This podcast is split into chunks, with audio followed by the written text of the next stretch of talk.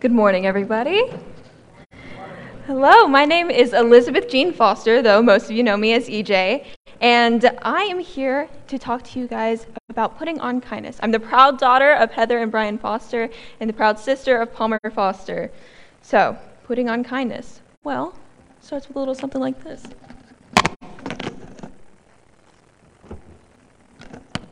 Ta-da! It's a little bit of the quick change without the quick, but that's okay. So, today, as you may well know, is Youth Sunday, and I am currently a senior, which means that I've been through a lot of schooling. And with all of those years, starts out with the first day of school. Now, as I'm sure most of you are aware, both of my parents are teachers, which means that first days of school are not only hectic for my sister and I, but also for them as it's their first day as well. I mean, you have to get up, you have to get dressed, you have to get everybody's teeth brushed, food on the table, lunch boxes packed, all within the span of about an hour or so. So, to combat this, my parents always had us set out our first day of school outfits the night before. Now, the first day of school outfit is pretty important. It is imperative that it is perfect. And I specifically remember my first day of fifth grade. I was wearing my amazing blue jean like pants crossed with leggings, a pair of teal Converse, and an ice cream sparkly light blue shirt. I was the coolest kid on the block in any case scenario. Don't worry, Olivia Godwin still lives one block over, so she holds the title for that section. but now, of course, I'm getting ready to go and I'm walking up to the bus, and my dad's taking me because we have to go from the middle school. And I remember him saying, Hey, we're so proud of you. You're going to have a great first day. Go find somebody who's sitting by themselves and be their friend. We love you. And this was a phrase that wasn't unnecessarily uncommon. I mean, it happened every single year. All the way up until my junior year of high school, whenever I moved from Triton High School all the way up to North Carolina School of Science and Math, which is in Durham. Now, suddenly, I was the new kid all over again, and it was the first day of school, and I was so nervous. And I remember putting on my first day of school outfit, and I was walking to my first class, which I believe was physics, and I remember looking down at my phone and on our group chat called the Foster Fam, I remember it saying, Hey, you're gonna have a great first day. We're so proud of you. Go find someone who's sitting by themselves and be their friend. We love you. What a phrase. And I remember this was the first time that I ever actually understood why he was saying it. Now, obviously, it does take a little bit of the nervousness off of you. You're not focused on yourself anymore, you're focused on someone else. But more importantly, it starts the first day of a new year by putting on kindness for somebody else. And that is a great first start. Now, this isn't the only thing that you can put on with no cost to yourself, unlike a fantastic sparkly ice cream shirt, might I add. You can also clothe yourself in compassion, in humility, in gentleness, now, of course, these are all great qualities, but the most important part of it is the put on. It's the verb, it's the action, it's the work behind this. Kindness takes constant work, and that's where I've seen it myself. I see it every single day whenever I get a text from my mom or she calls me or I see her and she's so happy that I'm happy, that I'm healthy, that I'm safe, and that I'm having a good time. Or my dad, with, I'm sure you've heard one of his anecdotes, if not, you will eventually. Or a joke of some sort, making sure that I'm okay and talking about anything and everything to help solve problems. It's my sister who, while she does talk about 50 billion miles a minute, is always ready to make sure that I am feeling good, even when I'm down. She makes me laugh more than anybody else. It's my grandparents who are here today they're over here. You can say hi. My Mimi, who sends me a text almost every day that starts with, hey, little unicorn. So go fighting unis. That's our mascot. And she always makes sure that I go outside in the sunlight and I eat a vegetable, which is kind of hard when you're a poor college kid equivalent because and my poppy who gives the best hugs of anybody it's all of you who have made it a point to do the work to make sure that i felt your kindness every time i come back home from the day that i was baptized in that baptismal font right there and my god who loved me before that This is a kindness that you have shown me that has made me a better person today. It is the action that you have changed in my life. And I really hope that all of you know that. And please note, please invite yourself, invite myself to help with you to understand that this kindness has changed my life. And I hope that you can think about how you put on kindness every day for the people around you and how you can take that kindness and affect others and change the world as you've changed me. Thank you.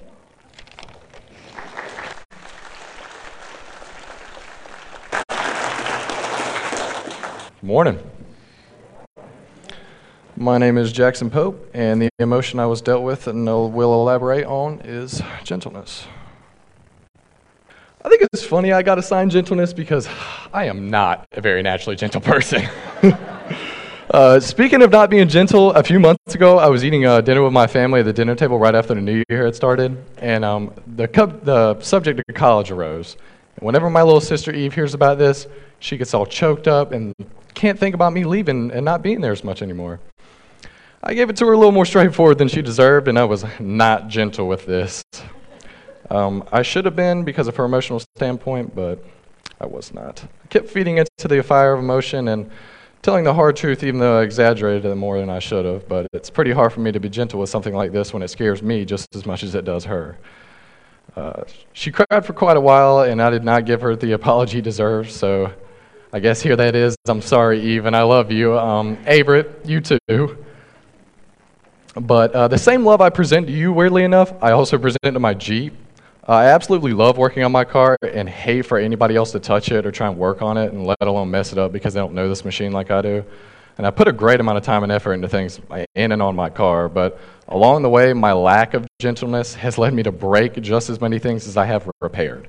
So there's been countless times this has happened. Uh, for instance, I pulled my bumper off the other day to put my new LED fog lights in, but in the process, I didn't realize I broke every last retaining clip in my fender flare. Just broke them all. Uh, this may or may not have resulted in them flying off of the side of my car when I drove away from my buddy's house. Uh, sorry, Dad, didn't tell you that. Um, uh, but don't fret, with more gentleness instilled in myself this time, I was able to fix the fender flares appropriately and learned a little more about gentleness on the way. But honestly, when I think of gentleness or uh, someone asks me how I perceive gentleness, I think of the ways I act around my younger siblings being a teenager with younger siblings isn't always easy. And yes, it's obvious you have to be physically gentle with them, but the emotional gentleness is really what matters here. Over the past few years, I realized the approaches I take towards them have to be different. They have to be more gentle. They have to be different than someone my age. I mean, I have to take, um, sorry, I have to take a moment and step back and realize they don't have the prior life knowledge that I have or my peers have. I have to place that degree of gentleness in our hearts for I like some of that quality myself. Every day I work to better myself, but at the same time, I try to better my younger siblings so that they can be the best versions of themselves they can be. Thank you.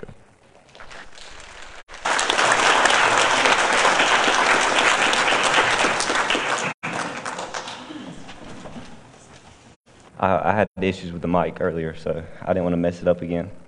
Uh, but good morning, everyone. Thank you.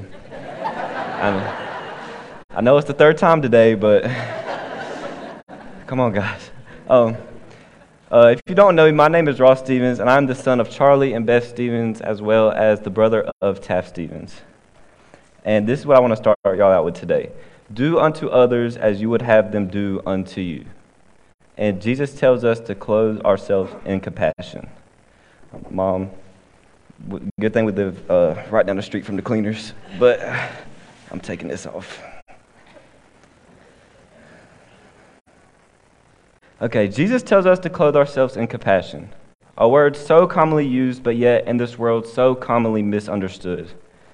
Many of us, including myself, see ourselves as being compassionate or as something that we have all felt or experienced in regards to someone else. I want you to picture in your mind a time where you are compassionate to someone else or just doing anything expressing your compassion. While picturing this in your mind, I want you to think about these things. Did you weigh the scales to see if it benefited you first? Did you do it just because it was the right thing to do? Or was it just out of the kindness of your heart? I found myself while writing this questioning what compassion truly is and what it means to me. To be honest, I couldn't really give myself an immediate answer. And after giving it some thought, I had a light bulb moment of what compassion directly correlates to. This thought is something that all of us know so well and also know as one of the golden rules that God teaches us do unto others as you would have them do unto you. In this sanctuary right now, I can look around and see, see this in every corner as it fills up the church every time I step foot inside this place. Saying this, I'm grateful that the people in this church right now have been role models for me ever since my little blonde head was in the nursery and teaching me how to clothe myself with compassion. This clothing has come in different colors and styles for me as I've gotten older, and as I've changed these clothes over and over again, I've noticed a constant trend. A trend that has stood consistent through the people in this church. When I walk through these doors here on Sundays, I look forward to aspects of our church that most of the time go unnoticed as displays of compassion. Whether it be Miss Linda's comforting hugs and words of affirmation, Miss Christian's nice smile, Foster's cheesy jokes, Miss Dina's high notes and Mr. Rick's low notes, passing the peace with the Hadleys, and of course, Howard's sermons that erase all of the negatives of the week before. The list can go on and on, but ultimately, I've defined compassion through you all. Being the first to clothe me in compassion, however, is my family.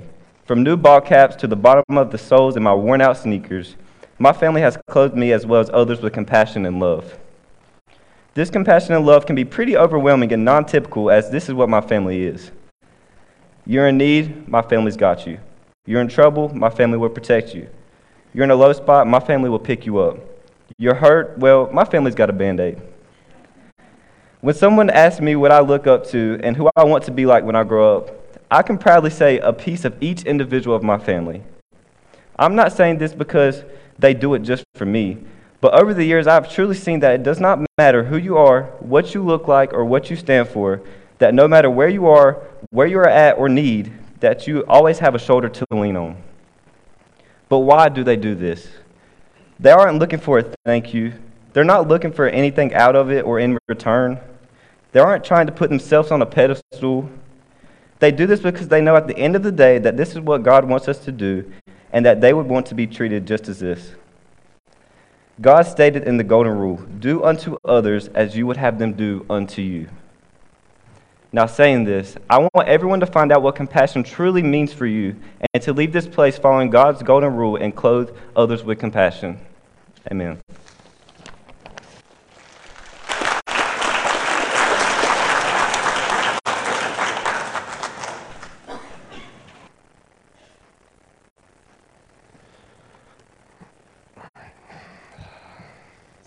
All right, everyone. Um, I'm Carter Daltrey. I am the son of Parrish and Larry Daltrey over there. I'm also the brother of Reese Daltrey and Cole Daltrey over there. And today I'll be preaching to you about what it means to clothe yourself in humility. So, let see if I can take this off real quick. Now, before I get started, I would like to thank everyone here for coming here on this Youth Sunday. Uh, I want to thank everyone in my church family, my friends, and you know my actual family for always being there for me and making me who I am today. So, thank you guys. But each day when we wake up, we clothe ourselves to get ready for specific events within the day ahead of us. For instance, if I have a football game, I wear pads, a helmet, and a jersey. If I'm going to school, I typically wear something casual like a hoodie. Today, my parents decided to make me wear a tie since I'm preaching for Youth Sunday. We wear clothes for specific events. Character is much like clothing. We often find ourselves acting differently within different situations. God wants us to dress up in particular characteristics. He wants us to approach our days through kindness, gentleness, patience, compassion, and humility towards other people. Now, to my point, I feel like humility is one of, if not the most important characteristics for a Christian to have. You might say, humility means being a bit more suspicious of yourself and being more generous towards other people. We tend to want to think of ourselves as the best, maybe even as better than others. But no one is better than anyone else in the eyes of the Lord because we all fall short of his glory each and every day. Jesus said, All who humble themselves will be exalted, and all who exalt themselves will be humbled. Humility is so important as a Christian because humility is about not exalting yourself when it oftentimes is easy to. When we live a life of humility, we are living more like Jesus did each and every day, even as we all fall short in the Lord's eyes. However, the characteristic that opposes humility is pride. A lot of, if not most of the evil today, stems from acts of pride. Pride deters us from the life the Lord calls us to live. It makes us too worried about ourselves to do God's will, and it instead makes us want to do our own will. Let's look at James chapter 4, verse 14. Why? You do not even know what will happen tomorrow. What is your life? You are a mist that appears for a little while and then vanishes. Pride in different parts of money, pride in different parts of life. Think about money, social standing, or any other facet of life, for example, is pretty dangerous because our lives are very short and circumstances in our lives can change on a dime. You can't have pride towards yourself above others because your life and the things in your life can easily change on a dime. So pride only hold, pride only hurts you as a person because life naturally humbles you. It takes humility to ask someone to literally pick you up and put you into a shower to help you bathe because you can't walk. It takes humility to ask for someone to help you get dressed and get in a car because you can't put weight on your foot. It takes humility to give people many chances to get things right, especially if you've always done wrong. Finally, it takes humility for people to trust you, even when you haven't given them a reason to trust you. While we can never be perfect as human beings, we have to try to be more like Christ each and every day because he was the man without sin. He was the man who defeated death on the cross, and he is the man who showed humility towards those who eventually killed him. Even when he could have easily given up on us or fought back when we persecuted him constantly.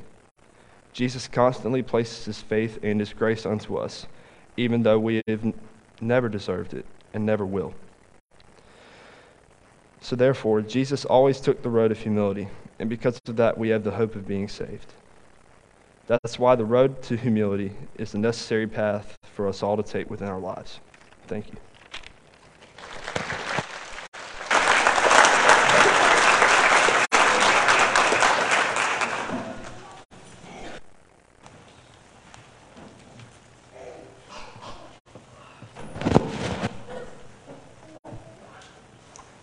Good morning.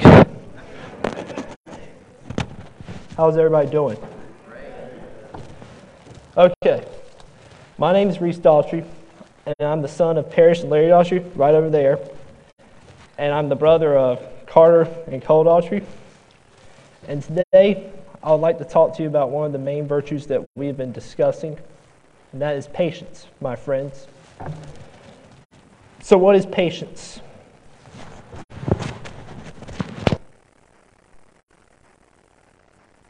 Okay. What is patience? Well, according to some kind of dictionary, patience is the ability to wait or to continue doing something despite difficulties or to suffer without complaining or being annoyed. Now, what's the biblical definition of it? Well, the Bible says that patience is the capacity to tolerate challenges or delays without getting upset. Now, most of us would like to have more patience in our lives, but it's not always easy. It can be hard when you feel like you have somewhere to be and the person in front of you is like driving really slow. Or when you have to stand in a long line in order to get what you want or need. However, that doesn't mean that we don't need to try. We should always try to have more patience in our lives each and every day. And that's because, according to the Bible, patience is a representation of the character of God since God is patient with us every day. For example, in Colossians 4 3, the Bible says that along with being humble and gentle and compassionate and kind, we should also be patient and bearing with one another in love as God's chosen ones. So, if we want to become more patient with each other, then we should practice it. If we practice it, we will get better at it. Kind of like how you practice track or football or baseball or some other kind of activity that you enjoy doing. Or, as my mom put it one day, it's kind of like waiting on a flower to bloom. You have to let it bloom in order to see it grow. Kind of like how God waits for us to grow. So, therefore, if we as a people practice being more patient with one another, we will get better at loving our neighbors more frequently, and we will also get better at doing what Jesus himself did best. And it was that he was patient, compassionate, kind, and forgiving towards everybody that he met. Now, a few examples of people that have been patient with me throughout my life include my parents, my church family, and my youth advisors. I would like to thank all of them for their guidance in my life. And I would also like to thank them for the way that they have showed patience towards me. So, what we can take away from this is that by being patient, we can become more tolerant towards other people. And that will eventually lead us to become more of what God wants us to be. So, being patient, it's definitely worth it. If we practice it, we will get better at it. This is the word of the Lord. Thanks be to God.